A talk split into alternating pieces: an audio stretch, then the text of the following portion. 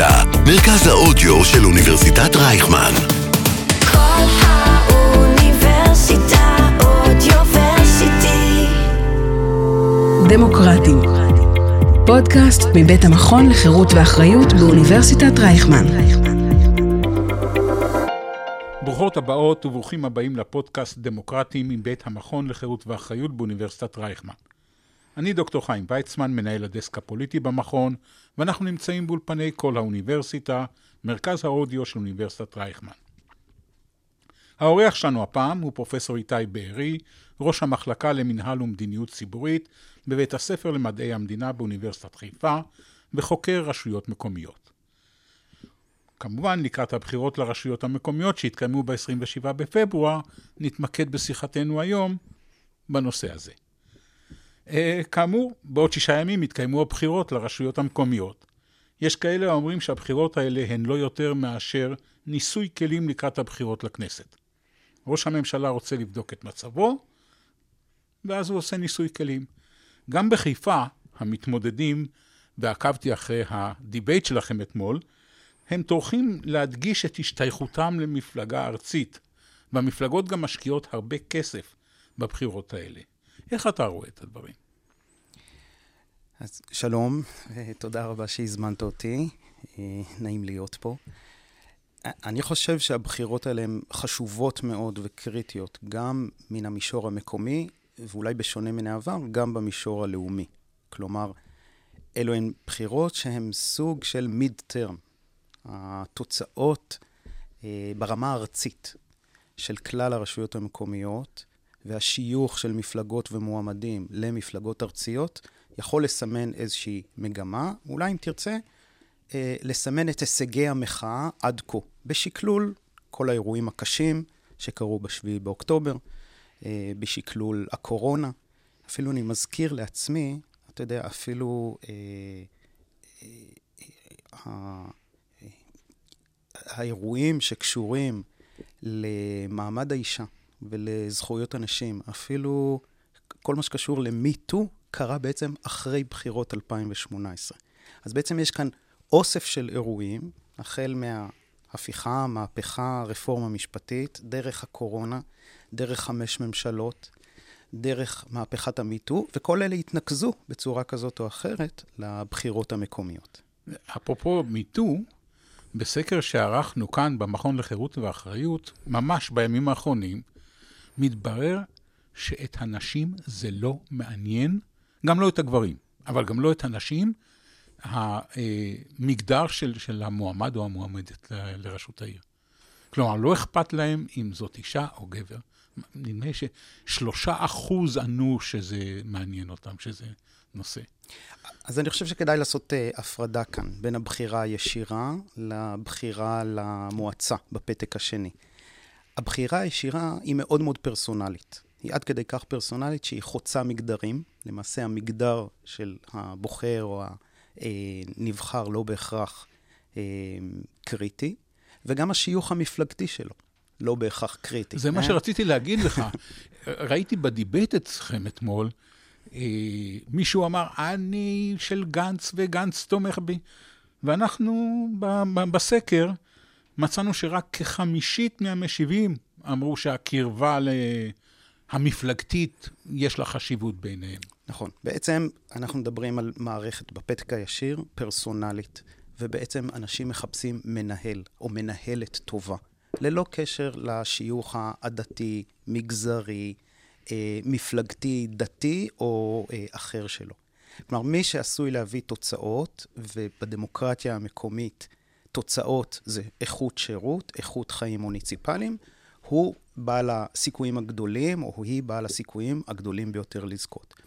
כאשר מדובר במפלגה או בסיעה מקומית, שם אנשים, במיוחד כאשר יש פתק כפול, הפתק השני יכול בהחלט לשרת ולהתאים לאג'נדות פוליטיות. בין אם זה על בסיס מגדר, מצב סוציו-אקונומי, או איזושהי אג'נדה ליברלית כזאת או אחרת. אז אתה תראה את ההשפעות האלה יותר בפתק השני. בפתק הראשון רוצים מנהל שמביא תוצאות. איזשהו אה, ריבון מקומי שיודע לתת תפוקה.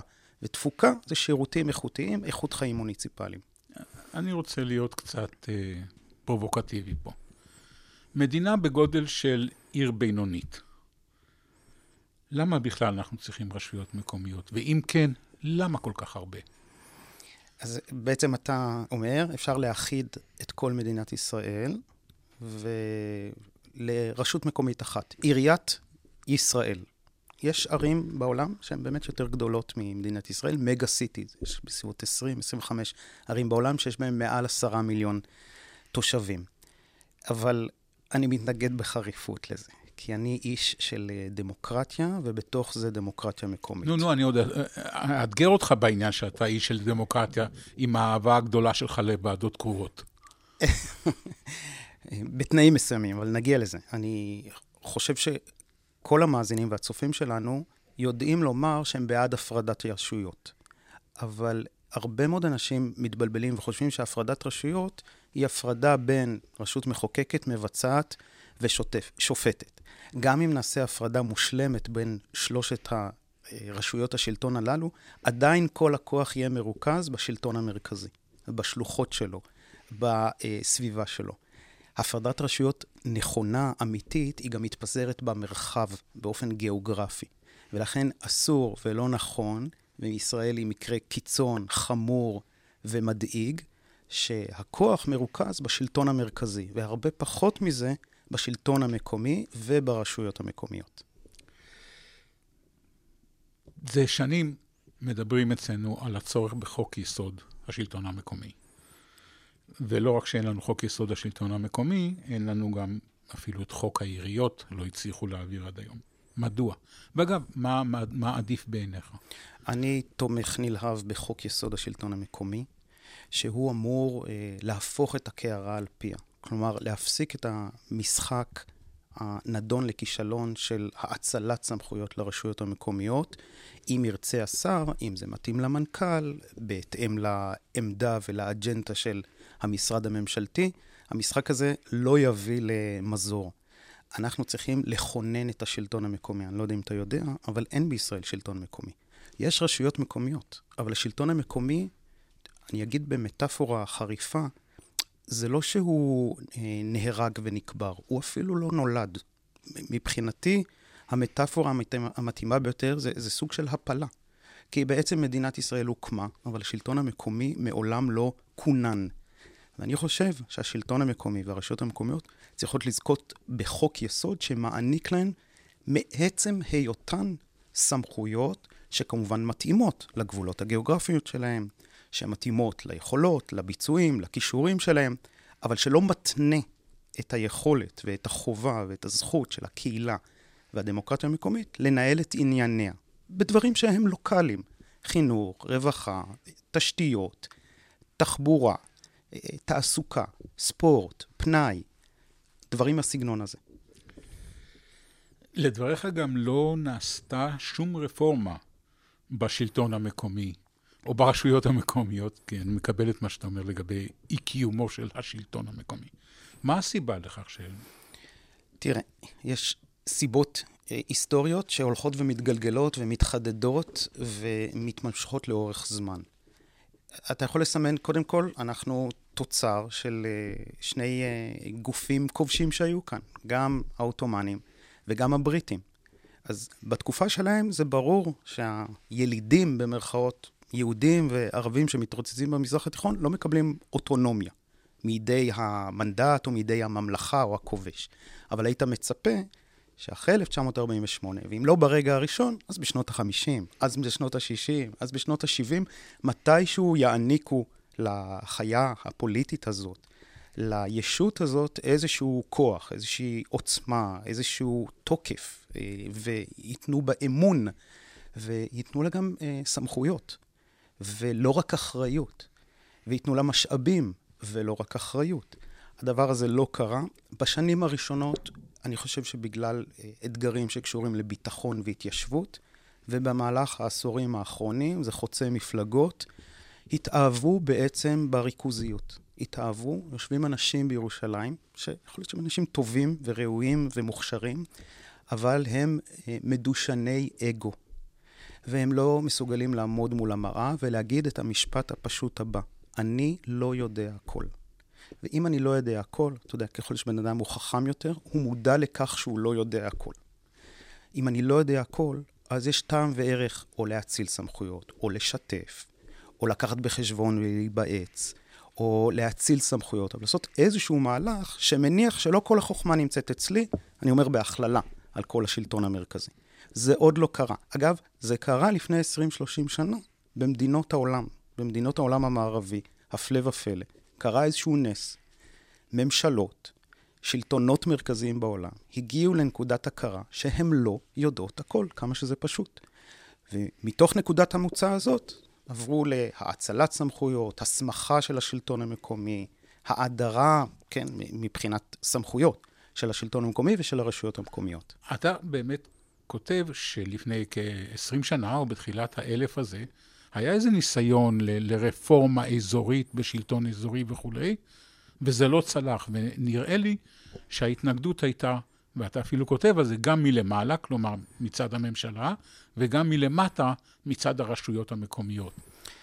תראה כמה מצבנו חמור. אנחנו הישראלים, אתה יודע כמה קשה ללמד אנשים אה, מהי דמוקרטיה מקומית? כי רובנו, שנולדנו כאן וגדלנו כאן... אני יודע כמה כאן, קשה ללמד דמוקרטיה בכלל, אז... אז... אבל דמוקרטיה בכלל, אתה, אתה יודע, השיח הדמוקרטי בישראל הוא מאוד מאוד ער בכל מה שקשור לדמוקרטיה ברמת הלאום וברמת הפרט. אבל זכויות קהילתיות, או זכויות דמוקרטיות שנטועות במקום של הקהילה, זה שיח שהוא כמעט ולא קיים. זה שיח שהוא מאוד מאוד דחוק. ומאוד מאוד קשה להסביר למישהו על משהו שנלקח ממנו, זכות שהייתה שלו, כשהוא מעולם לא חווה אותה, דורות לאחור.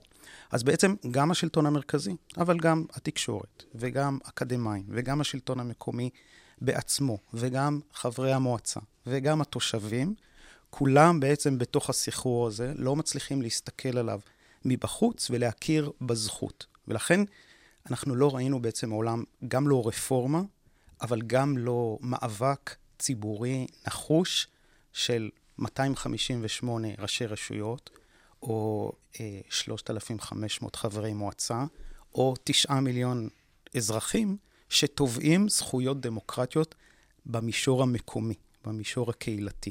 זה מאוד מאוד נדיר. אני זוכר אירועים ספורדיים שבהם הציבור לוקח חלק בדמוקרטיה מקומית, או מפגין בדרישה לקבל דמוקרטיה מקומית. זה פשוט לא חלק מהשיח הציבורי. אתה מציין כי המגמה בעולם היא לעבור משלטון מקומי למשילה מקומית. זה התרגום שלי ל governance. אה, מה ההבדל? שלטון הוא New Public Management, הוא היררכי. הוא... הניהול הציבורי החדש. הניהול הציבורי החדש. הוא top down, הוא ניהול מסורתי ובריאני, הכוח נמצא למעלה, שם נמצא הידע, והוא לאט לאט מחלחל בהוראות, פקודות והנחיות, אם זה בתוך הארגונים ואם זה בין ארגונים.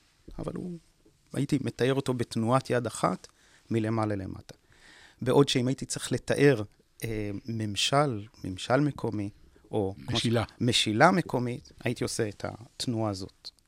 כאן אנחנו מדברים על משילות, על רשתיות, על שותפות, על שילוביות של מי? גם של התושבים והאזרחים, גם של הצרכנים, גם של ארגוני המגזר השלישי, גם של רשויות מקומיות בסביבה, גם של המגזר העסקי, גם של החברה האזרחית, גם של ארגוני המגזר השלישי. כלומר, אם הייתה לנו תובנה של אני לא יודע הכל, והיא הייתה מחלחלת, ובחלקה היא מחלחלת, כן? כי רשויות מקומיות סופגות אה, ידע ופרקטיקות גם מעבר לגבולות מדינת ישראל. אבל עם הידיעה הזאת וההכרה הזאת שאני לא יודע לעשות הכל לבד בעצמי הכי טוב, כאשר היא מחלחלת לרשות המקומית, היא אומרת, רגע, לא כל הידע אצלי. אולי נכון שאני אשאל את התושבים מה הם מעדיפים? אולי אני אתייעץ עם ארגוני מגזר שלישי, שזאת המומחיות שלהם.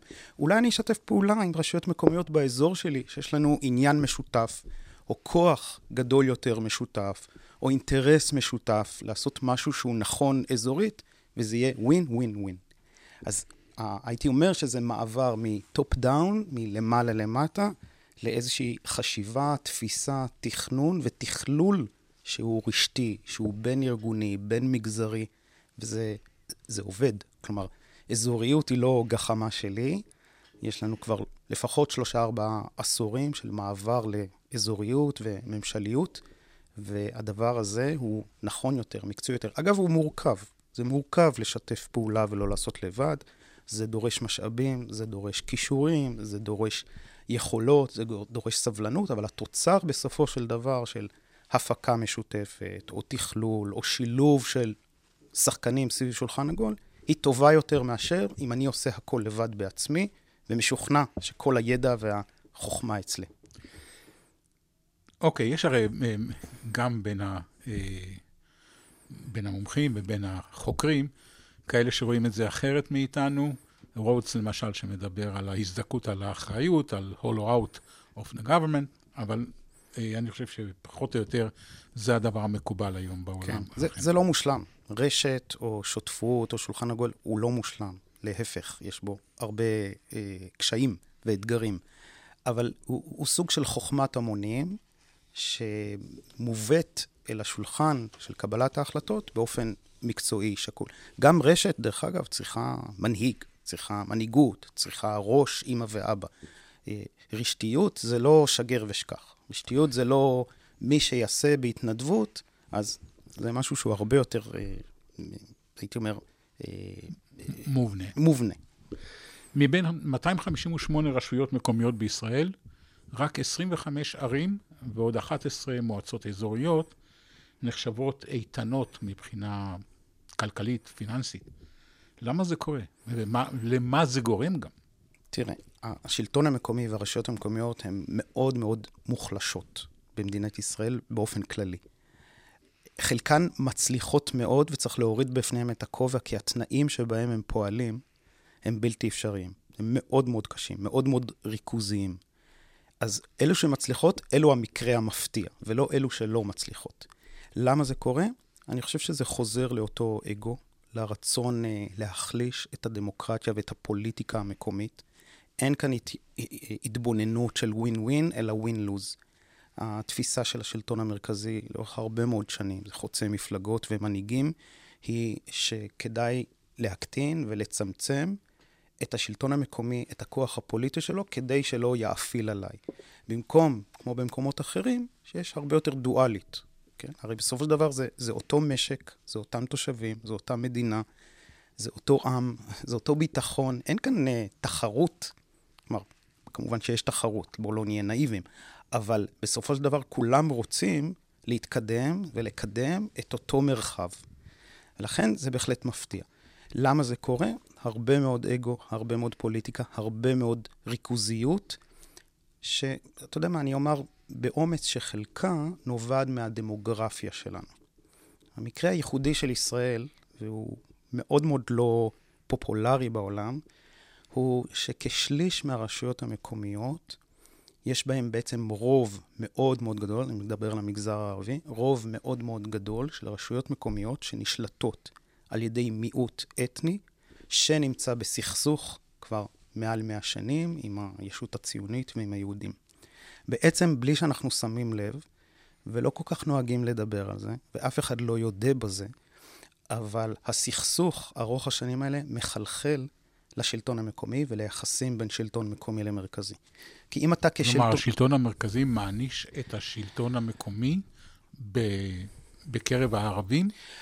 יותר מזה, הוא מעניש את השלטון המקומי, או מצר את צעדיו של השלטון המקומי, כי בתוכו נכללות הרבה מאוד רשויות מקומיות, שהוא לא בהכרח רוצה בעוצמה הפוליטית שלהם. בעוצמה שלהם, ביכולת שלהם לתכנן, להיות עצמאיות, לקחת אחריות מלאה על עצמן, אה, לקחת אחריות על החינוך שלהם, לקחת אחריות על התחבורה שלהם. כלומר, יש...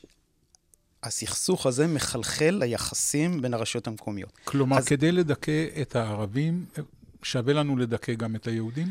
זה המחיר שאנחנו משלמים. אני כמובן נגד דיכוי של אלו ונגד דיכוי של אלו.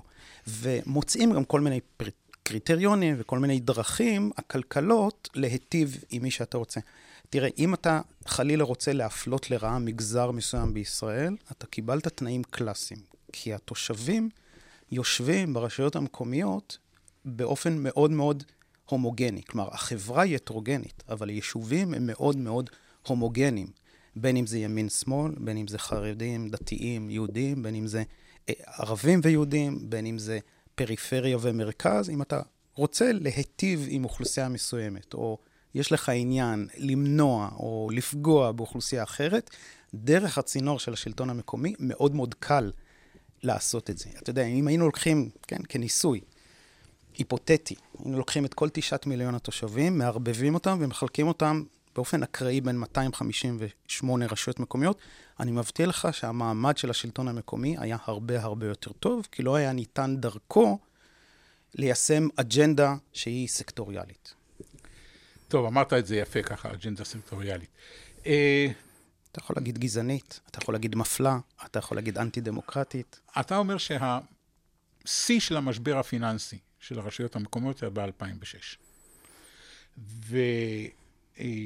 ואני שואל אותך כמה שאלות בהקשר לזה. א', מה היו הגורמים? וב', מה היה חלקה של הממשלה, של המדיניות הכלכלית הממשלתית במשבר הזה? תראה, קודם כל, הכי קל לי, ואתה שומע שאני מפנה חץ מאוד מאוד גדול וכבד אה, של אשמה כלפי השלטון המרכזי. ברור שיש בעיות מובנות בשלטון המקומי, ולראיה חלקם מצליחים בתנאים הקשים.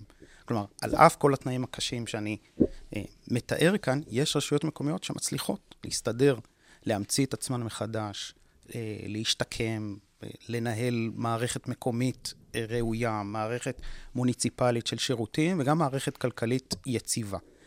אבל אנחנו יצרנו מצב שיש בעצם רק אזור אחד תפקודי בישראל שהוא משגשג, זה גוש דן. כולם נמצאים מאחוריו או הרבה מאוד מאחוריו. המערכת הזאת יוצרת תלות כלכלית מאוד מאוד גבוהה, ובעצם רשויות מקומיות גם הרשו להם, זאת אומרת, התחום האפור הוא מאוד מאוד רחב, הוא רחב מדי, נתנו להם ליפול, נתנו להם להיכשל. אגב, אחרי 2006, באמת, בעקבות עלייתו של בנימין נתניהו כ- כשר אוצר, הידקו את החגורה ואילצו את הרשויות המקומיות, וזה במובן החיובי של המילה, אני אומר, אילצו אותם לשפר את הביצועים הכלכליים. אבל איך אתה אומר בעקבות אה, אה, אה, בנימין נתניהו שר אוצר? הוא היה שר אוצר ב-2003 עד 2005. נכון, אבל אז... הוא הראשון שאמר, ביחד עם פורז, כשר אוצר, אני לא מכסה יותר גירעונות של רשויות מקומיות. כלומר, הגירעון לא שייך לראש הרשות הקודם, שאולי לא נבחר ובזבז כספים בשנת הבחירות, הגירעון שייך לקהילה. יש לכם גירעון, תכסו אותו. וזה בעצם הידק את החגורה, זה, אם אתה רוצה, קפיטליזם, זה הידק את החגורה ואילץ את הרשויות המקומיות להמציא את עצמם, להיות יותר יעילות, ללוות גם כספים, להדק את החגורה ולהגיע לביצועים פיננסיים טובים יותר, שזה לכשעצמו ראוי. הייתי רוצה שזה יבוא ביחד עם הענקת הכרה ואמון וסמכויות לרשויות המקומיות, וזה לא בהכרח קרה. אתה באמת אומר שבמחקר שלך, שבשני העשורים האחרונים, השלטון המרכזי מכביד את תוכפו על הרשויות שנמצאות במשבר כספי. וא', אני שואל איך זה נעשה, וב', האם זה מוצדק? ואני רוצה לציין שבסופו של דבר אנחנו מדברים על, אה, על כספי ציבור, והרשויות המקומיות לא נהנות מתדמית יותר מדי חיובית בהקשר של שחיתות אה, כזו או אחרת. בוא נפריד בין הדברים. מבחינת השלטון המרכזי יש לו כמה כלים מרכזיים שאיתם הוא יכול, אה, נאמר, לתת מקלות וגזרים. הדבר המינורי ביותר הוא לזמן אה, מנכ"ל או ראש רשות ולגעור בו, ולומר לו, אתה לא תקבל כך וכך, אלא אם כן תשפר את הגבייה, או תחזיר את החובות, או תתנהל בצורה מסודרת יותר. המקל השני שהיה נהוג, אבל הפסיקו להשתמש בו, הוא מקל האיחוד. איחוד רשויות זה בעצם מהלומה ניצחת. הרשות המקומית מפסיקה בעצם להתקיים תחת המטריה הקודמת, תחת ההגדרה המקומית והקהילתית הקודמת, והיא חיה עכשיו כחלק מישות אחרת, חדשה. בנימין גבעת עדה. נכון, כן, אני תושב בנימין גבעת עדה, וגם ב-2018 הייתה עוד, כן, כעשר שנים אחרי האיחוד, הייתה עוד uh, סיעה מקומית שהדגל שלה היה לפירוד או לעצמאות מוניציפלית של כל אחת מהמושבות. Uh, ו- והמקל השלישי זה אותו חשב מלווה או ועדה ממונה, שני דרכים שמתערבות בעצם בסמכויות של הרשות המקומית. שלא תבין לא נכון, למרות שאני דמוקרט מקומי, אני מאמין שבתנאים מסוימים ובתפקוד ירוד מסוים, בהחלט יש מקום, זה מקובל בעולם, אה, לקחת סמכויות באופן אה, זמני. מהרשות הזמני, כן? ועדה ממונה יכולה לכהן גם חמש, שש, שבע ושמונה שנים ולדלג על מערכת בחירות. אגב, יש לי מחקר שמראה שהדמוקרטיה המקומית דווקא לא נפגעת. אני יודע, תכף אנחנו נגיע לזה. Okay. אוקיי. התרגילים. הסמנטיים שאתה עושה שם לגבי הדמוקרטיה הרשימו אותי מאוד. אוקיי, okay, אוקיי, okay, אז תכף נשמע. אה, זה לגבי המצב הכלכלי, יש דרכים לטפל בזה, וצריך לומר שהמהלך הזה באופן כללי הצליח. זאת אומרת, רשויות מקומיות לאורך כל מדינת ישראל, מכל המגזרים, שיפרו באופן משמעותי את הביצועים הכלכליים שלהם. לצורך העניין, הקפיטליזם עבד, הרשויות המקומיות נדחקו להגדיל את ההכנסות שלהם, לצמצם את ההוצאות שלהם, לתקן את uh, ההתנהלות הכלכלית שלהם, וזה שיפר את המצב שלהם. המצב היום הכלכלי של הרשויות המקומיות טוב יותר. זה לא בהכרח מעיד על המצב הדמוקרטי או על המצב הפוליטי, ויש לזה גם מחיר של פערים חברתיים ואיכות שירות, שהיא יכולה להיות מאוד מאוד שונה. אתה יודע, אני, אני תמיד טוען שבישראל בנו מכונת זמן. אני יכול לצאת כאן לחניון בהרצליה, לקחת את הרכב ולנסוע 20 דקות, חצי שעה, שעה וחצי, ובזמן, מבחינת איכות חיים מוניציפלית, אני אסע לאחור אולי 30, 40, 50, 70 ואולי אפילו 100 שנה. כלומר, אם תיקח את איכות החיים המוניציפליים במקום הירוד ביותר בישראל, הוא מעניק שירותים מוניציפליים שמתאימים, אני אומר, אולי לסוף המאה ה-19, אולי לאמצע המאה ה-20, אבל באמת עשרות שנים לאחור. יש מקומות שאין בהם עדיין ביוב, מדרכות, תאורת רחוב, חשמל זורם, הפערים הם עצומים. אתה הזכרת את השחיתות. כן. תראה, אולי אני... זה נובע גם מהכוח הגדול שיש לרשות המקומית בעניין של אה, זכויות בנייה, תכנון ובנייה וכולי?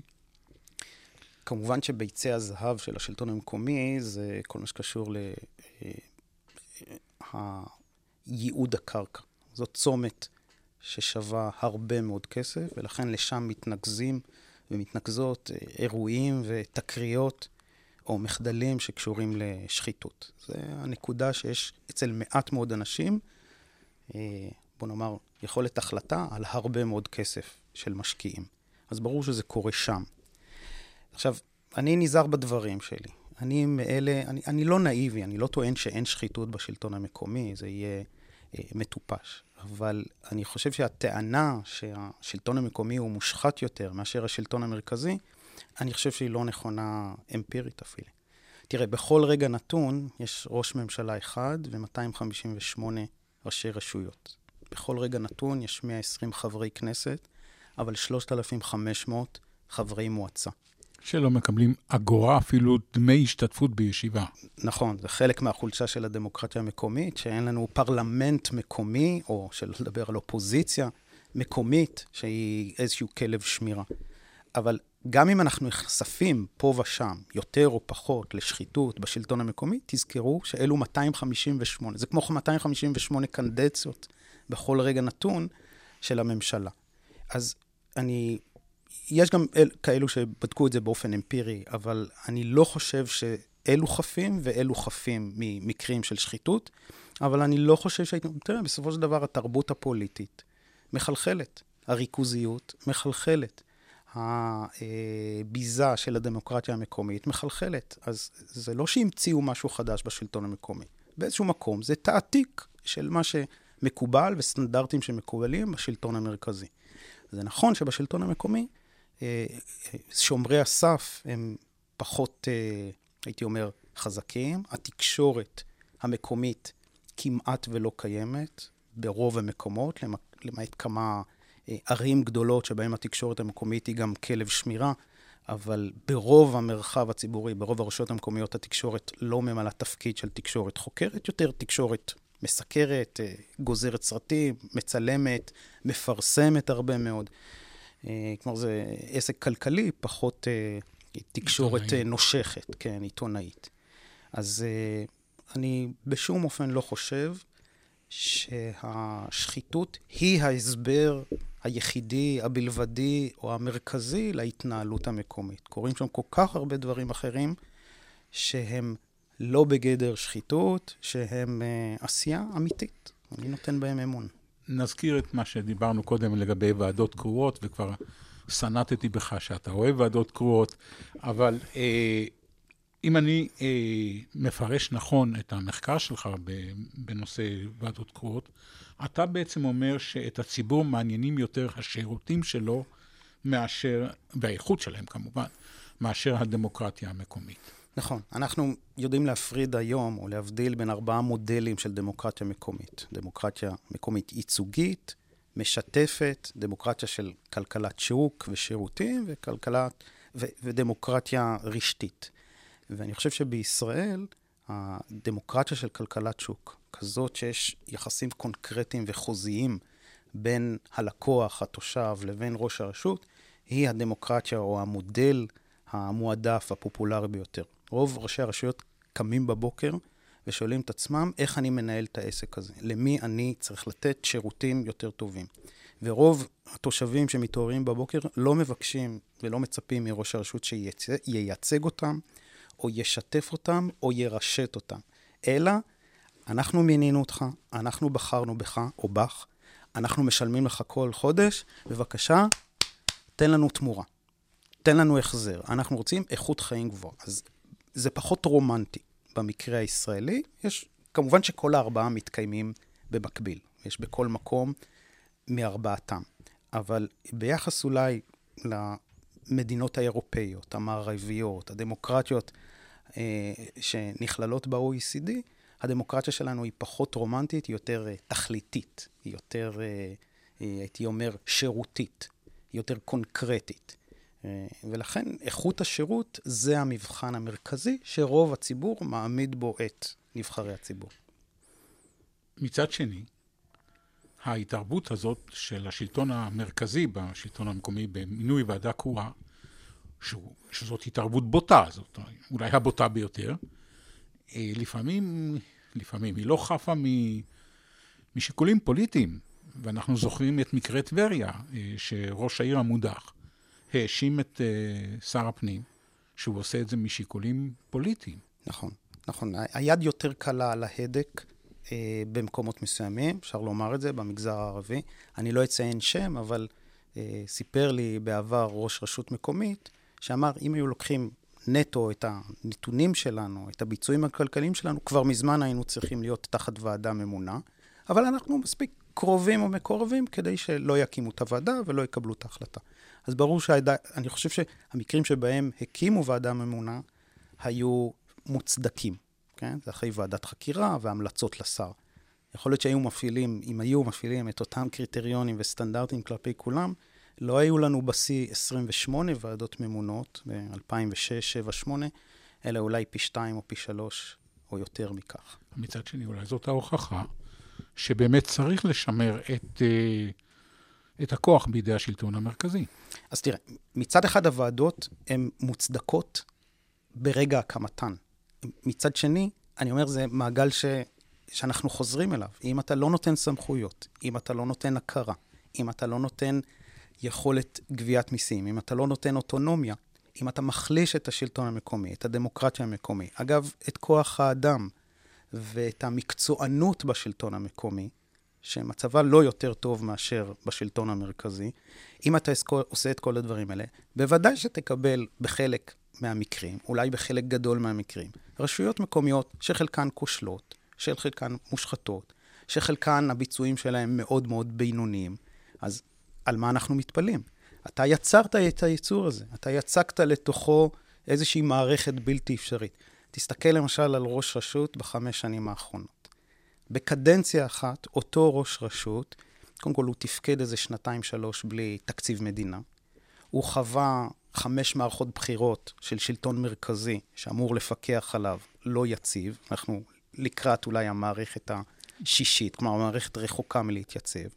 הוא חווה לפחות שניים, שלושה משברים גלובליים, כן? אם זה מלחמת רוסיה-אוקראינה, אם זה כמובן הפנדמיה, קורונה. הקורונה, ואם זה כמובן מלחמת חרבות ברזל, עם כל מה שקשור למפונים בייחוד ברשויות מקומיות, מפנות וקולטות. ונוסף על כך, אה, תוסיף משבר מסוג אחר, אה, כל מה שקשור ליחסי דת מדינה. זאת אומרת, כל הדברים האלה מתנקזים. השלטון המרכזי, כל פעם שהוא לא מטפל באיזשהו משבר לאומי, גלובלי, אה, ארצי או, או רחב מכך, זה מחלחל ופוגע ונוחת על הכתפיים של הרשויות המקומיות, שאין להם, או בהכרח אין להם, את הסמכויות, את המשאבים, את ההרשאה, את התקנות, את היכולת להתמודד עם זה, ועל אף זאת הם עושים, הייתי אומר, כמעט קסמים. אתה רואה את התפקוד של רשויות מקומיות בקורונה. לא כולם, לא באופן מושלם, אבל אלה שתפקדו טוב, זה כמעט יש מאין. אתה רואה את התפקוד שלהם בחרבות ברזל, זה כמעט יש מאין. כלומר, אל מול כל החידלון או משברים אובייקטיביים, אנחנו בעצם רואים שלאורך השנים, מי שמטפל במשברים במדינת ישראל הוא לא השלטון המרכזי. אולי, אולי זה אפילו מתבקש, כי המשבר הוא או גלובלי או, מקו, או לאומי, הוא פוגע במוסדות השלטון הלאומיים, אז מי שנשאר לאסוף את השברים או לנקות את הלכלוך, את הזוהמה או את, ה, את ההשלכות של המשבר הזה, הם הרשויות המקומיות. וצריך לומר, הן עושות את זה באופן מאוד מרשים. אנחנו גם יודעים היום באופן אמפירי שהציבור מכיר בכך. ונותן היום אמון והערכה לשלטון המקומי, לרשויות המקומיות, הרבה יותר מכפי שהוא נתן להם בעבר, ויותר מאשר שהוא מעניק לשלטון המרכזי. אז בעצם, וכבר אמרת את זה גם פה וגם בכתבים שלך, אין הלימה בין האחריות שמוטלת על השלטון המקומי לבין הכוח והסמכות שיש לו בחוק, או שהוא מקבל, להוותנו, מהשלטון המרכזי. נכון. יש... אבל, אבל אתה אומר עוד יותר מזה. אתה אומר שזה גורם גם להעמקת, הפ... לאי שוויון שיטתי ולהעמקת הפערים. נכון, יש בעצם דיסוננס בלתי נסבל. הרשויות המקומיות חיים, חיות או מתפקדות במציאות בלתי נסבלת, וסך האחריות שמוטלת להם על הכתפיים, גם, דרך אגב, לא בעת משבר, גם בשגרה, חינוך, רווחה, תשתיות, תחבורה, פלוס כל המשברים שהולכים ונערמים, הולכים ומצטברים, הולכים ונעשים יותר ויותר דחופים, סך האחריות שמוטלת על הכתפיים המקומיות היא לאין שיעור יותר גבוהה מסך הסמכויות והמשאבים והעצמאות והכלים והאוטונומיה שניתנת לרשות המקומית בשביל לטפל באותם דברים. דיברנו קודם על המקרה הכלכלי. פה אין ויכוח, אין כאן עניין של עמדות. רשות מקומית בישראל, תיקח רשות מקומית דומה לה ב-OECD, דומה לה מבחינת הרכב, מבחינת גודל, מבחינת טריטוריה, מבחינת אה, פרמטרים קשים כאלה, מבניים.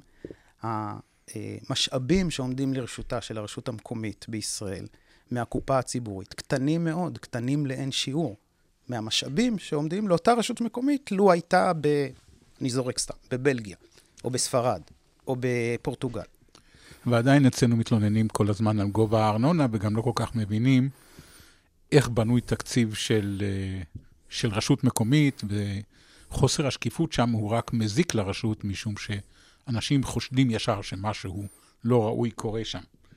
אני רוצה לספר לך אבל שמסקר שערכנו במכון לחירות ואחריות, ממש, ממש בימים האחרונים, מתברר כי 65% מהיהודים בישראל מרוצים מהרשות המקומית שלהם, לעומת כ-35% שאינם מרוצים כמובן. ברשויות הערביות המצב הפוך, רק כ-40% מרוצים ו-60% אינם מרוצים. עכשיו, למרות ש-65% מה... אצל היהודים, נאמר, מרוצים, שאלנו אותם אם הם רוצים שיעברו סמכויות מהשלטון המרכזי לרשות המקומית.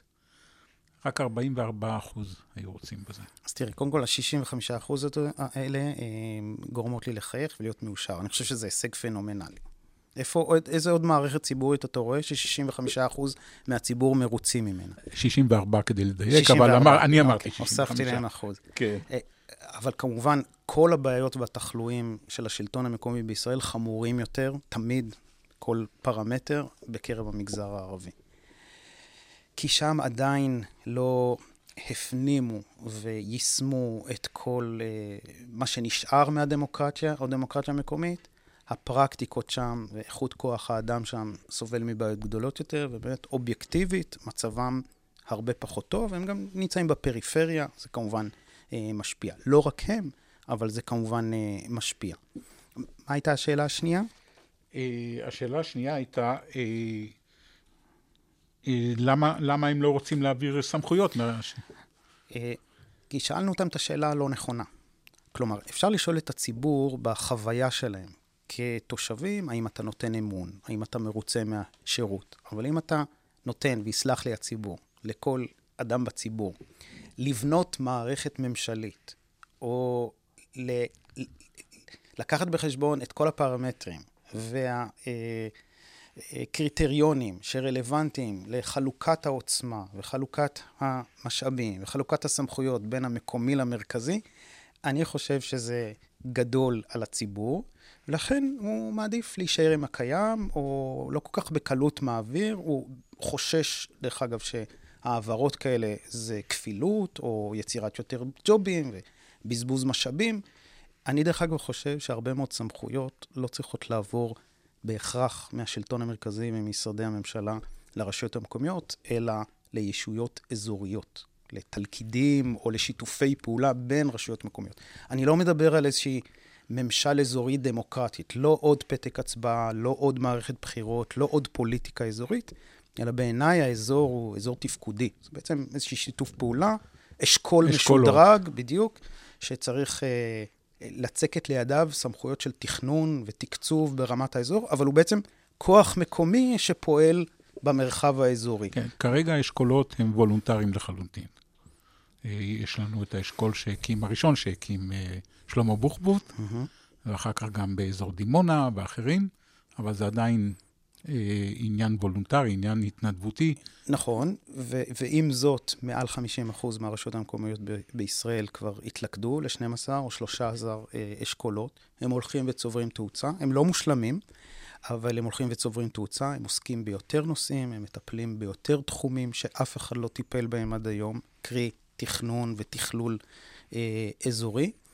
ואני חושב שיכול להיות שנגיע לנקודה בעתיד הלא רחוק, שבהם אזוריות, חשיבה אזורית, תכנון אזורי, שיתוף פעולה אזורי, הוא לא בהכרח יהיה רק וולונטרי, אלא הוא יהיה משהו שיואצל בעצם מהשלטון המרכזי לממשל האזורי. טוב, אני עוד רציתי לדבר על האשכולות, אני אוהב את זה, אבל אה, אנחנו, אני חייב לעצור פה, לחתוך, כי כבר עברנו את הזמן, אבל אני לא, לא אסיים לפני שנדבר על הדיבייט. יש לך את הדיבייט שלך בחיפה, וגם אתמול ערכת דיבייט בין המתמודדים, אמנם חסרו שם שניים. אגב, האם זה השפיע, האם זה חשוב שחסרו השניים? תראה, איך הייתי, היה? קודם כל, לא הייתי רוצה להגיד שהדיבייט הוא שלי, הוא של החיפאים.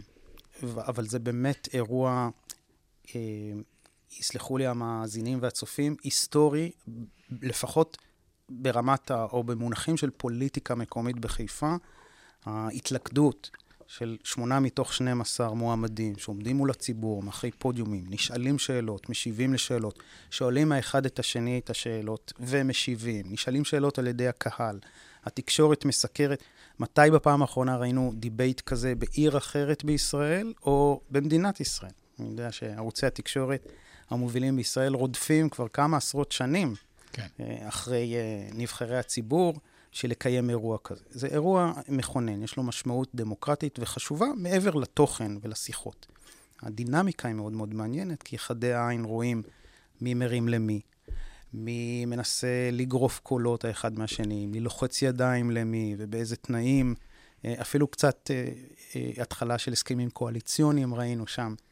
אה, זה היה מאוד מאוד תוסס, זה היה מאוד מאוד יצרי, זה היה מאוד מאוד חיפאי, אמיתי. אה, היו גם שאלות קשות וזעקות אה, שבר מהקהל. יש לא מעט אנשים שמוטרדים או כועסים או מאוכזבים, והציפיות שלהם הן שונות.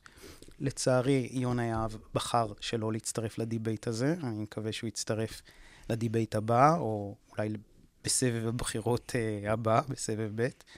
אה, אבל אה, מי שהיה שם היה מאוד מאוד משמעותי. עינת קליש רותם הייתה שם, דוד עציוני היה שם, אביהו האן, אה, ועוד רבים וטובים. אני יכול למנות את כולם, כן. אבל אלה כרגע המועמדים, לפי הסקרים, הדומיננטיים ביותר שהיו שם. אתה חושב שלדיבייט כזה יש השפעה על אופן ההצבעה? שאלה קשה, כי אני צריך גם לשווק את הדיבייט, גם לעמוד מאחוריו. אני חושב שזה אירוע דמוקרטי מן המעלה הראשונה שמתקיים, שיש לו ערך בעצם המעמד.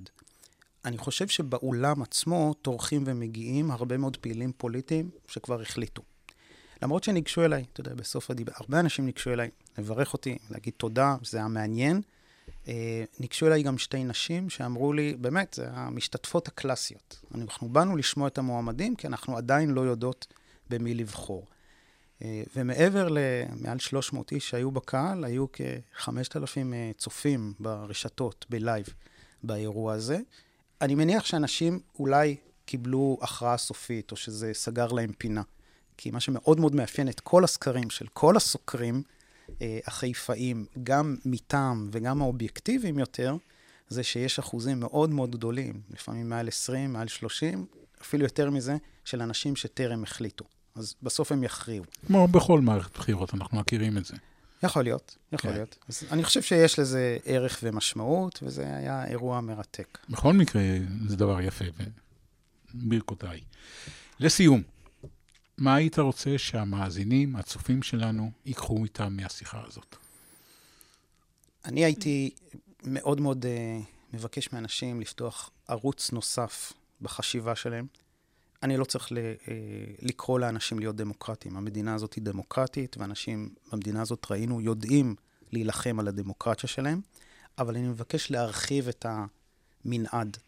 ואני מבקש מאנשים לפעול למען ולקדם ולדרוש גם את הדמוקרטיה המקומית. לצד הדמוקרטיה של הלאום, של העם, של המדינה, של החברה בכללותה, ולצד זכויות הפרט, שהן מאוד מאוד uh, ערניות, כן? לא צריך לשווק אותן, לא צריך לגדול אותן, אבל הזכויות הקהילתיות, הזכויות המקומיות, הזכויות הדמוקרטיות, הלוקאליות, הם אלו שאני חושב שיכולים להצעיד אותנו כחברה, גם מבחינה מנהלית, גם מבחינה פוליטית, גם מבחינה תרבותית, צעד אחד קדימה, אה, גדול, ואנחנו זקוקים, אני חושב, לתיקון ולשיקום רציני. אני חושב שהוא לא יתרחש ללא העצמה והגדלה והסמכה של הרשויות המקומיות והשלטון המקומי לקחת חלק מאוד מאוד משמעותי בתיקון הזה. תודה רבה לך, פרופסור איתי בארי. תודה לכל תודה האוניברסיטה, רבה. מרכז האודיו של אוניברסיטת רייכמן. תודה לכם שהייתם איתנו. ניתן להאזין לפודקאסטים שלנו בכל האפליקציות האפשריות, ספוטיפיי, אפל פודקאסט, יוטיוב ובאתר המכון לחירות ואחריות. שמרו על עצמכם והיו טובים אלה לאלה.